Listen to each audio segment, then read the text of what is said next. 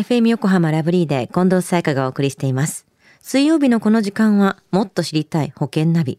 生命保険の見直しやお金の上手な使い方について保険のプロに伺っていきます。保険見直し相談、保険ナビのアドバイザー、中亀照久さんです。今週もよろしくお願いします。はい、今週もよろしくお願いいたします。先週の保険ナビのテーマは、後遺障害と高度障害についてでしたよね。はい、そうですよね。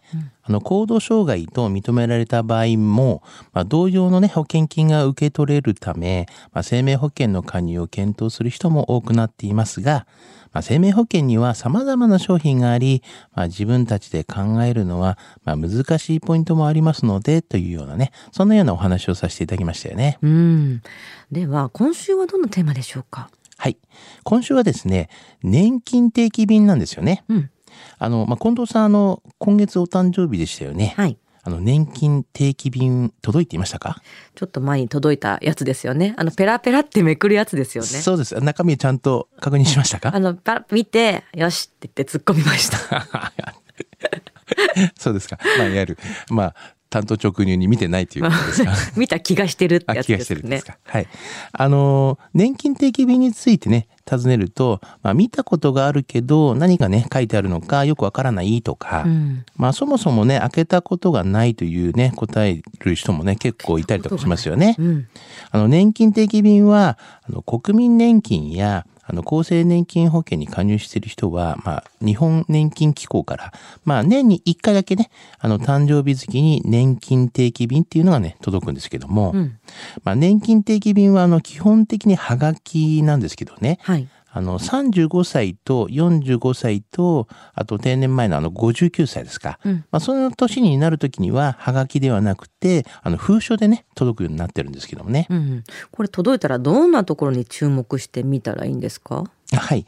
あの、50歳未満の年金定期便の、まあ、抑える、まあ、ポイントとしましてはですね、いくつかありまして、まあ、一つは、まあ、今もらった場合の年金額をやっぱり、ね、確認してほしいということと、はい。で二つ目は、この1年間の、まあ、加入履歴ですよね。うんあと、三つ目は、支払った保険料の合計額とか。うんあと四つ目は、加入してきた期間の合計と。まあ、このね、四つをね、ポイントとして少し見ていただければな、というふうには思いますよね。うん。50歳以上の方が抑えるポイントっていうのはどんな点でしょうか？はい。あの、50歳以上の年金定期便には、まあ、今のまま、この60歳まで加入し、まあ、65歳から年金をもらい始めた場合の、こう、1年間の受け取り見込み額が記載されています。うん。まあ、従って、50歳未満の方よりも、まあ、実際もらえる金額に近い金額がね、わかりますよね。うん。まあ、ただ、あくまで今のまま60歳のままでね、加入した場合の金額ですので、まあ、例えば会社を早期退職したとか、うん。まあ、あの、役職定年で収入が減ってしまったとか、うんまあ、あるいは、あの、昇進していきなりね、給与が逆にな増えたなどといった、この増減があると、まあ、もらえる年金額も、まあ、変わってきますよね。うん。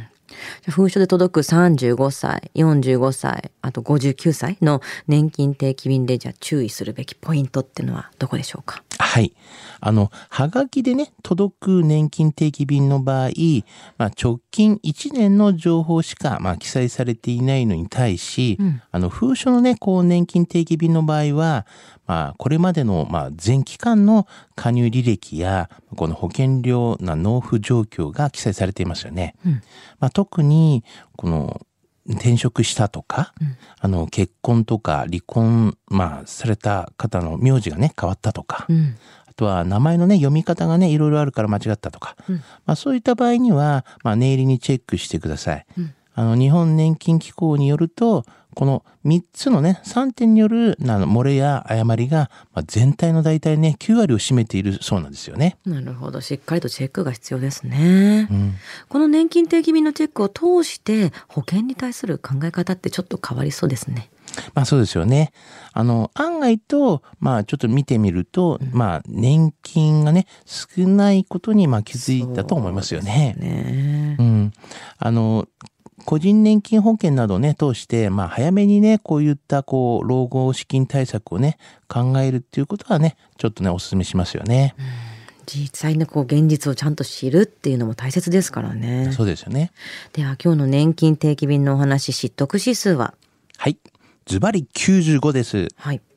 あの、将来のね、ことを考えて、まあ、積み立てをすることは、まあ、いいことであると思いますよね。うん。まあ、特に若い方は将来、まあ、国のね、あの人口統計から言っても、まあ、減少することから、まあ、年金額もね、少なくなることが予想されますよね。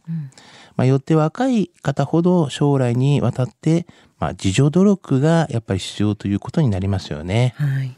あの、まあ、肯定部合が低い現代でありますが、まあ、うん、少なからず多少の個人年金などをね、備えておくことは大切だと思いますので、まあ、生命保険のね、代わりでもいいので、まあ、備えることをね、少しお勧めいたしますよね。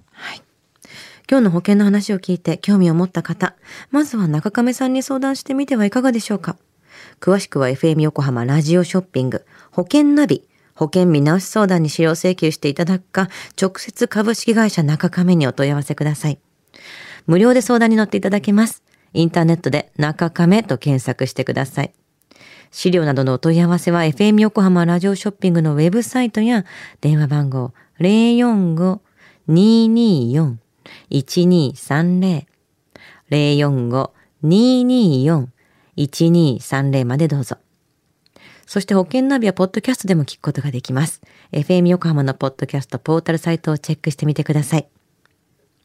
もっと知りたい保険ナビ。保険見直し相談、保険ナビのアドバイザー、中亀照久さんでした。ありがとうございました。はい、ありがとうございました。